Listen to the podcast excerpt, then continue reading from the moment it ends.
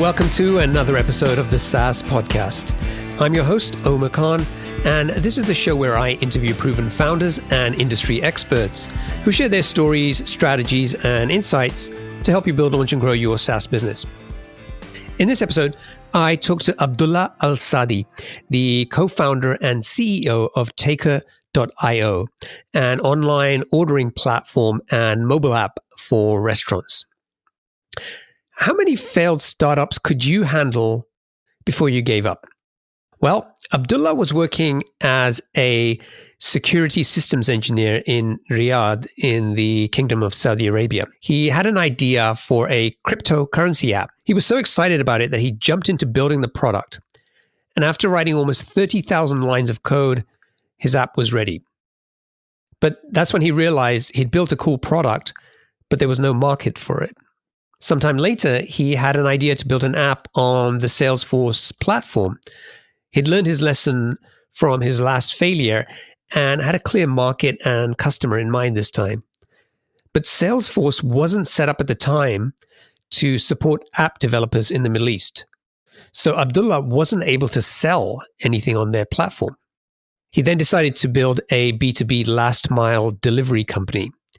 This time, he made sure that customers could actually pay for his product. And his solution was a success and he had happy customers. But the business wasn't profitable and there was no easy way to find efficiencies and scale the business. But his perseverance and grit kept Abdullah going. He pivoted to a delivery management software product. He knew this business could be profitable and his prospective customers loved the product but they used legacy point of sale systems which were impossible for him to integrate with. So it seemed like no matter what Abdullah tried or how good his idea or product was, he just couldn't find success. It was failure after failure. Now, most of us might have given up by now, but Abdullah started working on his next idea. But he was out of money and didn't have the funds to actually build a new product and he didn't exactly have a strong track record of success to persuade investors. Yet he found a way to build a product and get it to market. And this time, things started to move in his favor. He's grown Taker.io from zero to almost a million US dollars in annual run rate. There are some great lessons on what Abdullah and his co founder did right with Taker.io and how he funded the development, found customers, and grew the business. But more importantly, he learned far more valuable lessons from all the failures he had over a period of five or six years. And that's what's really interesting about Abdullah's story. So I hope you enjoy it. Abdullah, welcome to the show. Thanks so much for having me. So, do you have a favorite quote, something that inspires or motivates you or just gets you out of bed every day? Uh, yeah, of course. I do have one that I think I invented myself, which says, Fear failure but feel the fear of it, which means yes, plan ahead of time, uh, make sure you don't fail, but at the same time, do not let the fear of failure stop you from doing anything. Basically, love it. So, for people who aren't familiar with Taker, just tell us what does the product do, who is it for, and what's the problem that you're helping solve. Taker basically is a SaaS-based online ordering system for local on-demand businesses. What we're trying simply is that uh, the local on-demand businesses like restaurants that we are focused on today, uh, we help them have their own online ordering channels like a website and an application so their, their customers can order directly through them. So this is simply what Taker does. Okay, so like any restaurant can can sign up, use Taker, and they basically get a their own website ordering system, and they just pay you a subscription for that. Exactly. You could say Shopify, but for restaurants. Okay. So you've got an interesting story. You've bootstrapped the business, uh, launched Taker early 2019, and you are approaching getting very close to a million dollars in ARR. So I want to really dig into what you've done over the last year to build this business out. But before we get into that, I think you have a really interesting story about the multiple failures and different businesses that you tried to build before you got to Taker. So why don't we start with that? And why don't you tell me about the first attempt at, at building a business? Yeah. It's actually interesting. You know, um, my background is is computer science, and I actually was specialized. I got a master's in computer science, but specialized in crypto and I was looking at uh, crypto from an engineering side, not from the, the math side. Basically, if you know what, how crypto works, it has two parts: the math side, where they invent the equations, etc., and the, the engineering side, where you implement the systems, crypto systems. The first startup that I, that I actually did was called SecureMe. It was basically content security solution. It's interesting that I, I actually spent six months uh, coding myself that solution I wrote, I don't know, 20, 30,000 line of code. And I was, I was actually trying to target businesses. But the problem was that when I created the first version of it, it's like I was asleep and I woke up and then I started looking out for who my client is, who my segment is, you know what I mean? so I completely forgot about the business side. I was focused so much on the on the technology side, how I should build it, you know, how it should work, etc. And I know many founders might fall into that trap but it was back, it was actually very very bad because uh, I wasn't focused on on a specific segment. Uh, I wasn't focused on a specific set of clients. I wasn't like aware of. Uh, uh because if you didn't know that, if you didn't know that, you wouldn't be able to have product market fit, as, as to speak, basically. So it didn't work out. Basically, I tried to find clients. I tried to find here and there. Everyone had different ideas, different requirements. Uh, that was actually my big mistake. I actually killed it eventually, but when I wanted to kill it, what, it, what I did was that I, uh, you know, it had a mobile app. I actually took that mobile app, okay, and kind of tweaked it a bit, and then I released it on the Android uh, Google Store. I had actually, I remember, you know, back like six, seven years ago, uh, someone actually, uh, it was there was a light version and a paid version. Someone actually paid for my app. it was kind of a two dollar. Someone, yeah, someone did actually so um, it was, it was it felt good that I you know made money, but it was two dollars. But it's still you know someone wanted to, to pay for it. And and the funny thing is, until today, okay, Google is still sending me emails saying that you know we're holding your money because they, they don't have my my bank account details to give me to give me that uh, that two dollars. So yeah, but I dumped it. I dumped it out. I, I did not continue it. I just killed that that that business basically. You know, I mean, I love marketing and I spend a lot of my time on marketing these days. But when I get a chance to start coding and I get really in the flow, I really don't want to think about that other stuff like yeah. customers. And I just wish like, oh, I wish somebody else could take care of that because I'm just so into the code and I just don't want to do anything else. I don't want to think about eating or whatever. And, um, I think a lot of, a lot of developers get into that because you, you're doing something that you really love doing. You can see that you have this, this vision of this solution that's, that's going to solve this problem but you just don't know. you haven't thought about who it's for, or and that's where it's you know it often falls over. So you got the two dollars. That's great, and you know I I was kind of joking about that, but I think it's just for anybody, and the fact that you still remember that, it's just like when you do something and you get the first sale, no matter how small it is, you always remember it, right? It's an awesome feeling. Yeah. So what happened next? So you've sort of you you did something on Salesforce as well, right?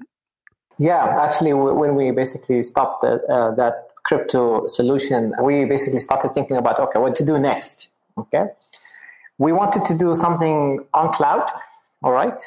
And uh, when we started digging, where should we go? What approach should we take into you know offering a cloud service or cloud solution, whatever? We actually came across Salesforce. Salesforce at that time was very famous as you know. And then we decided to build an app over the Salesforce platform. As you know, they have an app exchange platform where developers can actually build their own app on the Salesforce platform.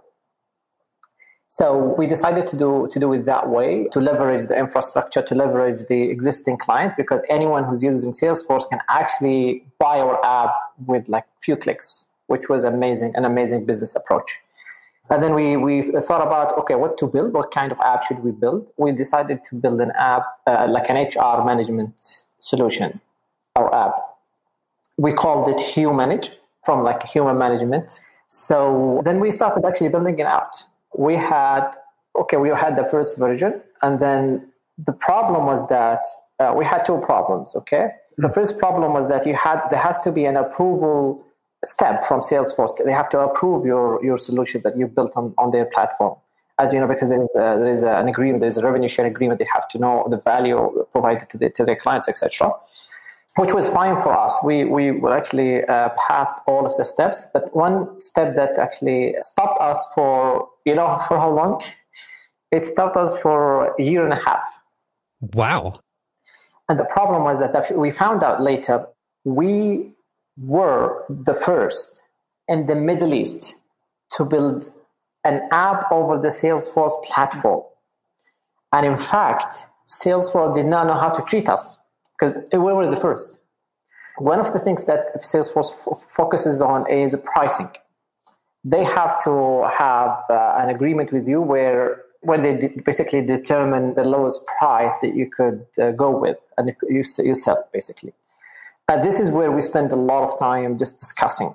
I don't want to go into the details, but we spent a year and a half trying to get the app approved. And as you know, a year and a half for a startup not being able to sell is a nightmare, basically. Mm-hmm. so I wish my opinion of, uh, can hear that. but yes, that was actually a big. The, the business approach was amazing. The product was amazing. The way we crafted the solution was amazing, but we could not sell. Actually, we could not sell it. The other problem is that we decided to basically seek fund and you know approach investors. The other problem that we faced was that when we told investors that we're building an app or solution over the Salesforce platform, they actually didn't know what Salesforce was. Mm. And I remember one of them told me that, why would I invest on something that I don't know? I said, Salesforce is a, at that time is a $70 billion company. It's listed the market, stock market, and uh, you know the biggest cloud company. Uh, but still, they actually did not did not know what Salesforce was, so we, we could not actually respond for that. So yeah, and then the business just was uh, was was bankrupt. Basically, we could, we could not sustain it anymore, and we killed it, as as, as you already know.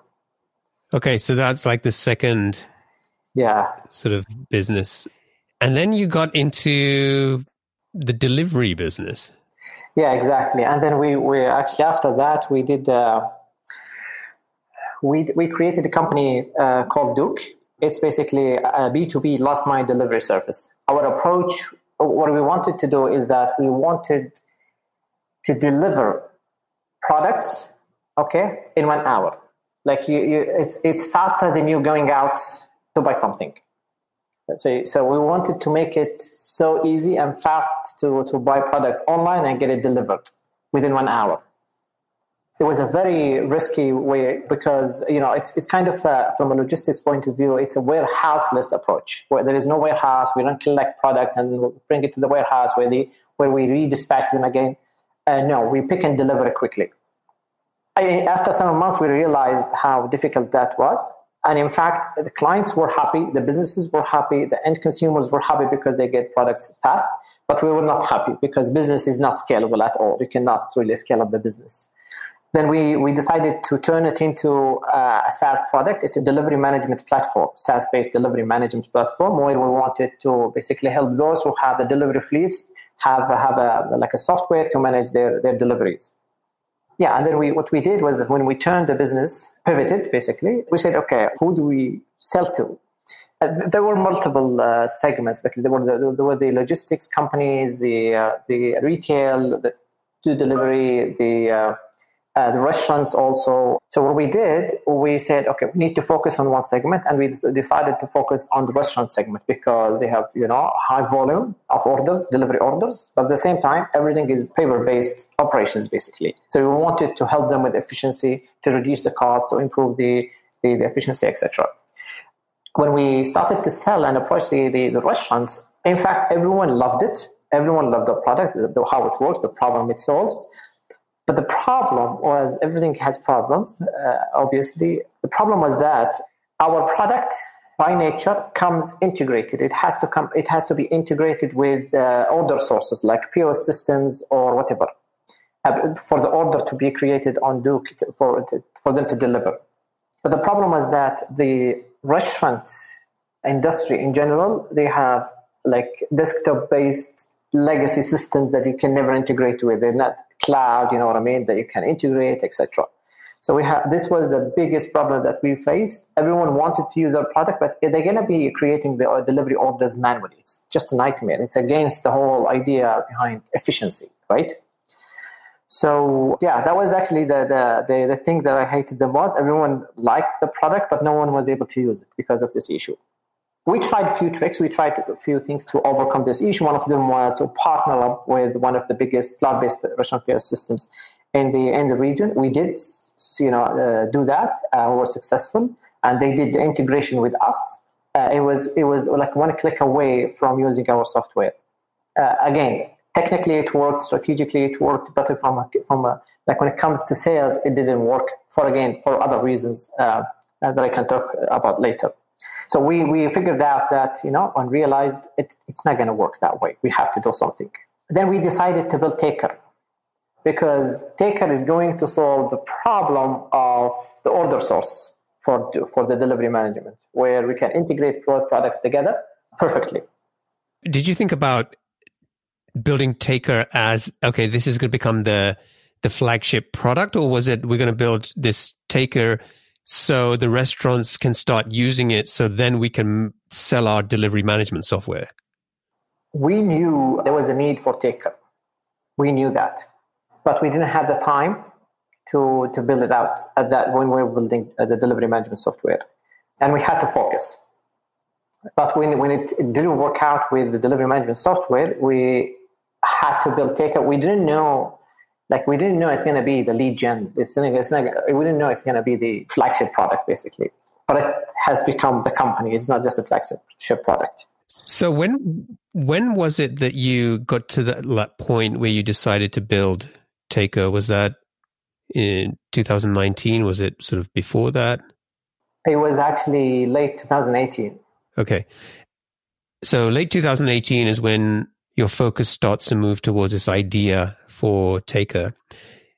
Everything that you've described so far, the crypto solution that didn't have a market, the Salesforce app that you couldn't sell because they didn't know how to deal with a product in the Middle East, the last mile delivery, you know, everybody's happy except you guys because you can't, you know, kind of run this thing efficiently and scale it. Over what period did all of that happen from the crypto solution until you got to the point of late 2018? I think we started um, 2014. So it was about four years that, that you were on this journey trying to figure this out. Yeah. Okay, great. So you've got the idea for Taker, and one of the reasons you said you hadn't built it was because you needed to focus and you knew it was going to be a a fair amount of effort and, and, and to kind of build it out. So how long did it take you to get to a point where you had something that you could get in front of customers? When we came to an end and realized that we had to do something, we had to build Taker. We need fund. Okay. And we had two ways. Either we seek investments and approach investors to get, you know, funded, or we find, uh, you know, other ways what we did was we decided not, not to go after investors because it's a very long journey and uh, you don't have anything in hand. You know, it's going to be very difficult to raise fund. Very, very difficult.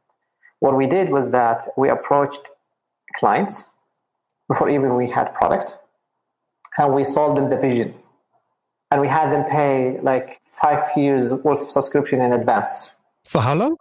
Five years. Five years. Yes. How, how did you get people to commit to paying for a product for five years that they hadn't even seen?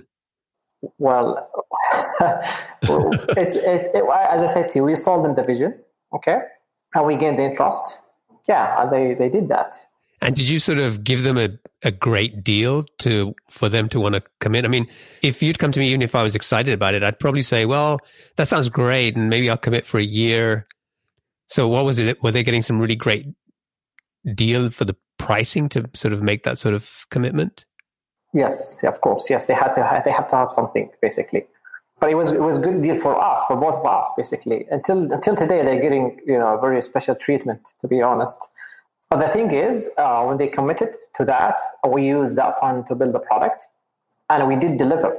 We did deliver a very good product. That was what we actually promised, and they were happy. And in fact, they came back to us asking us to build a POS system, point of sale system. To that extent, how you know how happy they were with us because we did deliver a good a good product to them. But, but of course, we said, okay, we, we barely focus, we barely can build Taker. Okay, we're busy 100% with Taker. We can't build other systems actually.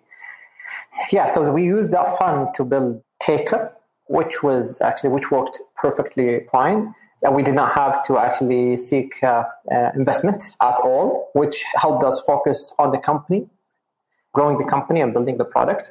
And we had a great team that's actually, I think this, was the most important factor. The great team that we have uh, was able to successfully build the product in a very, very short amount of time and resources. How many customers did you pre sell this product to? If I still remember, I think uh, four customers. Okay. And, and are they still customers? Yes. All four? Yes. That's good. Yeah. Okay, great. So you did something smart there and, and you found a creative way to to finance or fund the business by pre-selling to these these customers and that gave you enough there to be able to build out the product. And and when you launched they were happy with with what you'd created. What did you do to start finding more customers growing beyond the those initial four? Yeah. Uh, we did something that was very risky and I don't recommend B2B SaaS companies do that, but uh, this is what we did. We started to approach the big clients, the big guys. We knew that if we were able to get them in, the, the rest would follow. But if we were not able to get them in, we would have wasted our time and resources. I know it would be a very bad thing for the business. It was a very, very risky thing. So when we did approach them, we basically showed them the product, how it works. We created successful stories. We showed them the success stories basically, and uh, we were successfully able to get them in. When we got them in, it's just like you know the B two B uh, companies, as you know, it's just like a ball rolling. You know what I mean? It gets bigger and bigger and bigger. So t- then eventually instead of because we started uh, when um, from sales perspective, uh, we started to do uh, on ground B, typical B2B sales where we uh, outreach and approach uh, uh, clients, etc. That was our plan. Actually, we knew that if we got the big guys, it would turn would be turned into like a word of mouth referral sales. This is what is actually happening right now. So, when you say big guys, how did you define that company? What sort of size are we talking about? You know, if we talk about restaurants in general, there are two two things to put in mind uh, when you're defining uh, how big that restaurant is. First is the number of branches, number of stores that they have, if it's a chain. Uh, second, sort of sales, their sales basically, uh, how much are they making a year, etc. Because well, why I'm saying this is because there are people, uh, restaurants that are like maybe have five branches only, but they're making like huge sales uh, a year we consider that as a client. So from, if, it, if it comes to a number of branches, we were looking at like uh, 20, 30 plus restaurant chain. If it comes to revenue uh, and sales, we, we were looking at like those who have over over like um, um, 40 million dollar sales a year. That was our definition of uh, sort of the big guys. And how many of them were there? Plenty. Was this just in Riyadh, or was this kind of broader across, you know, different markets in the Middle East? Like, where were you focusing? Till today, we're focused in Saudi. Saudi and Riyadh specifically, it has like 70% of the Middle East market almost, or 60% of the Middle East market. So we have a, wow. a very big enough market to, to, to conquer. So that's why we're still focused on there. But of course, we always say Taker is born global because it's a SaaS company. But until we get, until we basically dominate the, our market, then we will be looking at um, other markets. Yeah, I mean, there was one thing sort of surprising about Taker and the website was I didn't see any clues that this was a business focused in Saudi? Well, I knew it was because of you, but in terms of like the way that the, the website came across, I just didn't have an idea other than when you look at maybe some of the logos and the companies that you have there. Also, it was, it was interesting that it's just like everything is in English. Was there ever, a, you know, a, a need for people to say, well, we, we need sort of for you to support Arabic version or anything like that? It has two languages right now. Even the product has two languages. It has English and it has Arabic too. By the way, even though we are in Riyadh, the, the population of Saudi is 32 million, half of which is expats, speak mostly English. So English is, is, is has to be there in any way. You have 16 million expats. No, no, 10, uh, half of half of the 32 million, like almost 10 million in Riyadh. Half of 10 or, or, or 13 million in Riyadh, uh, in Saudi. Sorry. Wow. Okay. All right. So you've identified these bigger companies. What did the sort of the the outreach to these companies look like? And tell me a little bit about what type of challenges or objections you had getting them on board. Well, if, you, if your question is about sales and sales strategy, you know the B2B sales uh, has its own challenges. And there, there is like, I would say, a scientific way of doing it where you have to identify the stakeholders, you know, inside the company, the decision, decision makers, and then you have to know who your champion is that you can, you know, that can help you inside the company making the decision to go with Taker uh, we had to play all of these games, as you already know. So we, we played that, that game basically with with the companies. It's not a game, but it's a way of selling to the businesses in in, in, general. Mm-hmm. Uh, we had uh, definitely uh, we had friends also. We had friends of friends also. That all together, we, we tried to leverage every single channel that we had. You know in hand uh, to help us, you know, facilitate the sales. But overall, we knew that if we had a good product, we will be able to sell. That was actually uh, the thing that we really focused on.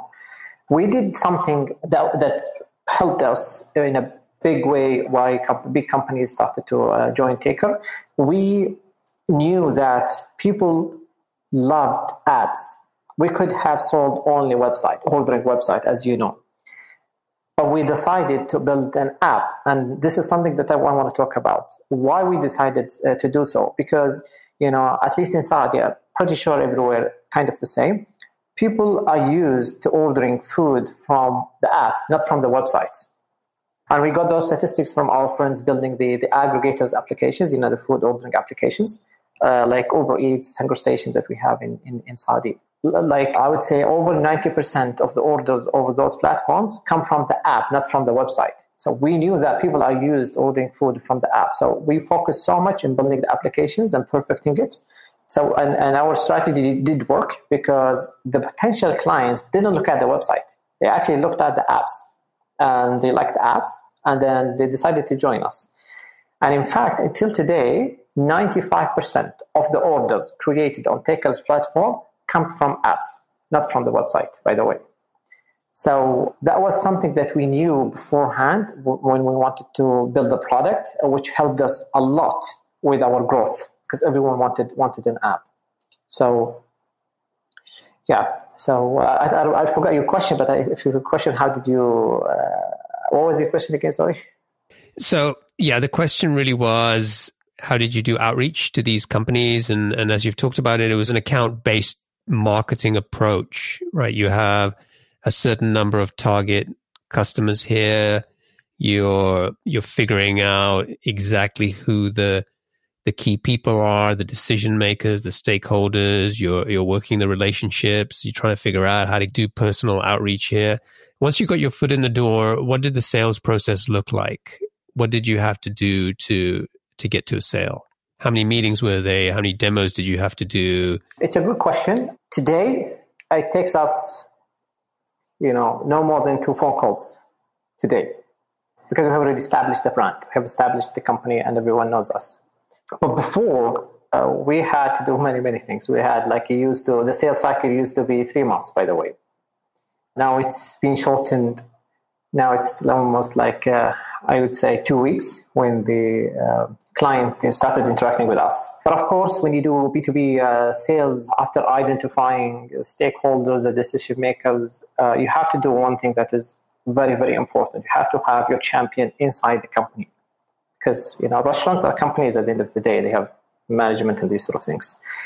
How to get the champion mm-hmm. is a different story, but you have to, at, at the end of the day, get to know him, you have to talk to him, you have to you have to make him feel that you know choosing taker and going with taker would get him promoted in his job. And if you reach that level it means he's going to fight for you inside the company when they are on one table deciding uh, whether to go with taker or not. But it's a combination of i would say social intelligence uh, you know what i mean? Social engineering is, you know what i mean? It's all sort of psychological tricks also that you need to do uh, to get uh, to get there. How did you figure out who these champions were in the in the organizations? Well, you have to do your homework before approaching a, a, new client. You have to uh, do research. You look at the company up on like LinkedIn or uh, elsewhere. You have to look at their social media, how they work. You have to know who they're working with, like other companies they're working with. You have to ask, you know what I mean? We do ask our clients also uh, about other companies um, and restaurants. There's no like one way of doing it, but at the end of the day, before getting in a meeting with them, you have to have a good idea who they are, uh, who the stakeholders are, who the decision maker is. Uh, not only that, what the pain that they're having is. Because if you come talking about how brilliant your product is, no one cares. They care about the problem that you're, their problem that they want you to solve, basically. So that's why when you are after all of this uh, research, uh, you have to on the meeting itself, the first meeting, you have to let them talk to for you to to grab what their problems are. So when you talk about your product, you don't talk about your product. You're talking about the solution to their problems. So if you did all of that, you maximize your chance that the sales is going to go through. Do you have a sales background? I never studied sales, but I did sell. so I practiced it, I would say. Okay. Most of my time, like with building those products and the journey that I went through, it was all B2B. I, I never did B2C, uh, any B2C business. Yeah, so that's why I kind of learned how to sell in a way or another. I'm still learning actually. So in the four years before you got to Taker, you were getting practice with B2B sales. Uh, yeah, exactly. I mean, uh, yeah. See, uh, I, we did make many, many mistakes. We did lose deals actually before because we didn't tackle the sales properly. But we learned. Again, we learned. Okay, and so uh, of these, you, you sort of targeted about twenty companies, the, these big guys. How many of them were you able to land as customers? I think at least fifteen. Yeah, at least fifteen. Wow. Were you the only show in town? Were there other products or solutions out there, or were you the only? Like, what what were the alternatives that they could choose from? Building something themselves? Was there something uh, some other product they could buy? There were actually other products, locally and internationally too. Not only that, they had other choice of building it themselves. But however, as I said to you, we have uh, an extensive experience in the industry we know how it functions, what the pain points are. We knew what people wanted. And uh, we worked building the product. We worked with clients, as I said to you, right from the beginning. So we were working with them to understand exactly what to deliver to them. So I would say we just built a very good product. That was actually the, the, the point. If uh, our product wasn't good, it would not, we would not be able to, to sell it, even though if we had experience selling B2B you know, uh, solutions, etc. Product at the end of the day is what the clients look at at the end of the day. So this is how how it uh, how it worked. And did you find that once you'd worked with those initial four customers, like did, did you get to a point where you felt like, yeah, we've we've pretty much nailed most of the problems that most of these customers are going to have, or were you finding that when you still went in to do these deals with these bigger companies, there was a bunch of work you still needed to go back and do on the product. Before Taker, as I said to you, we had a delivery management software, which we were targeting restaurants to. So we were not new to the industry. We knew the problems, we knew what the clients wanted, But of course, there are many, many things that we learned as we as we were building the product. But right from the beginning, we would not be able to sell the vision, as I said to you, to the clients before building even the product if we did not know what they wanted. Yeah, we knew many, many things. We, we knew the pain points, as I said to you, and, and also working with them closely, building the product was actually also very, very helpful. So when they talk, people, when they talk about product market fit, right from the beginning, we had about product market fit because we did not almost have assumptions, you know, to validate.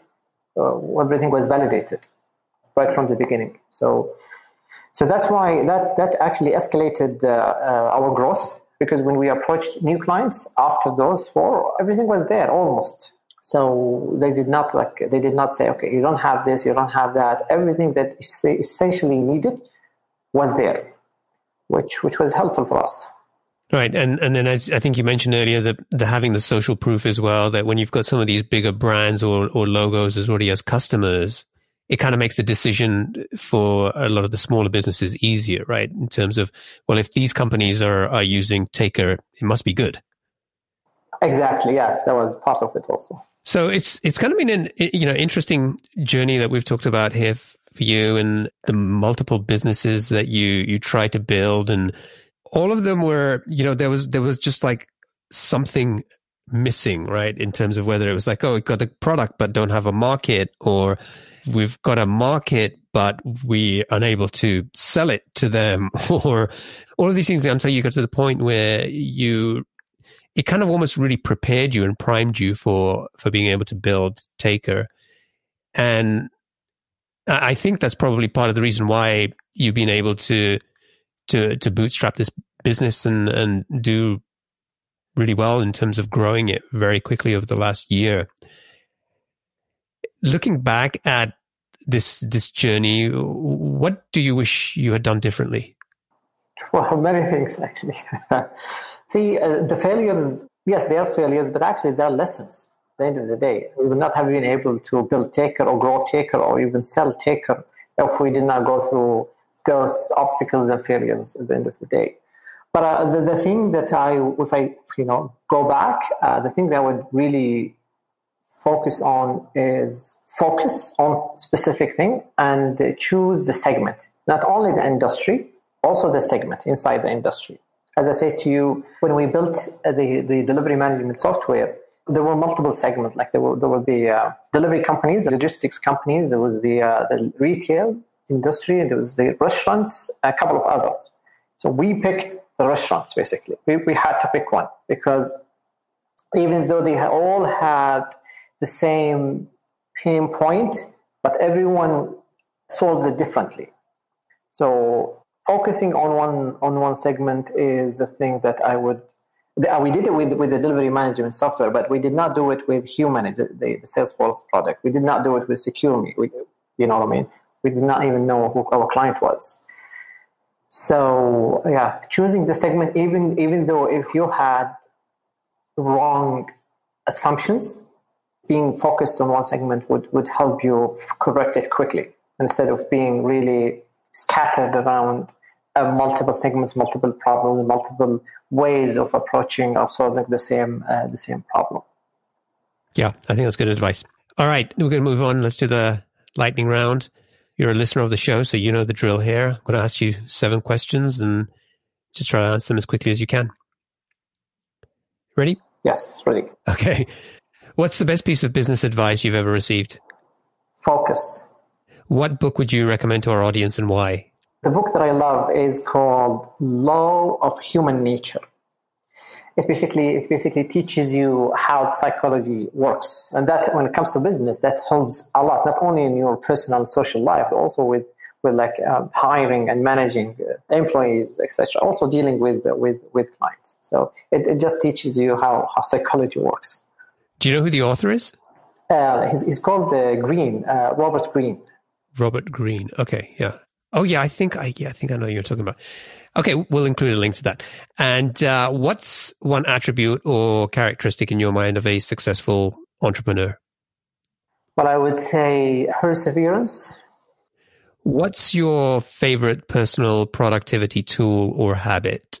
A productivity tool. I, I like Spark. It's it's an email client that is really brilliant. It helps you with your with your. It helps you be productive with emails. You know, let's put it that way. I, I use Spark as well. So there's two of us. Uh, oh yeah, cool. What's a new or crazy business idea you'd love to pursue if you had the time? Uh, I wouldn't call it a business idea, but it's actually something that I have been because coming from a crypto background, what I want to know is I want to know how AI can help break crypto. I'm not sure if someone has done a, like a scientific research doing uh, like trying to figure out if that works or not, but uh, I believe there is a there is a, an interesting things to it. How to break crypto with AI. Interesting. Yeah. What's an interesting or fun fact about you that most people don't know? Well, I write poems. You're a poet. You could say that. and and finally, what's one of your most important passions outside of your work? Oh yeah, um, I'm actually I'm actually a cultural tour guide. I have been doing this for uh, for nine years voluntarily. What I do is people coming from like outside of the kingdom of Saudi Arabia. I take them out. I, we will go to the uh, like uh, traditional and historical sites. We talk about you know culture and etc. I have I have met about like I don't know thousands and thousands of people from over 150 countries. You know, having different backgrounds, different educations. You know what I mean? Different nationalities, different colors, different way of thinking. I think this has been extremely helpful for me. That's why I'm passionate about it because people think I, I, they are learning from me because I'm the tour guide, uh, but I'm actually learning from them because they come from all different backgrounds. So yeah, that's kind of a passion that I, that I do outside of my of my work. I'm not doing it much these days, but I yeah. it for, for nine nine years.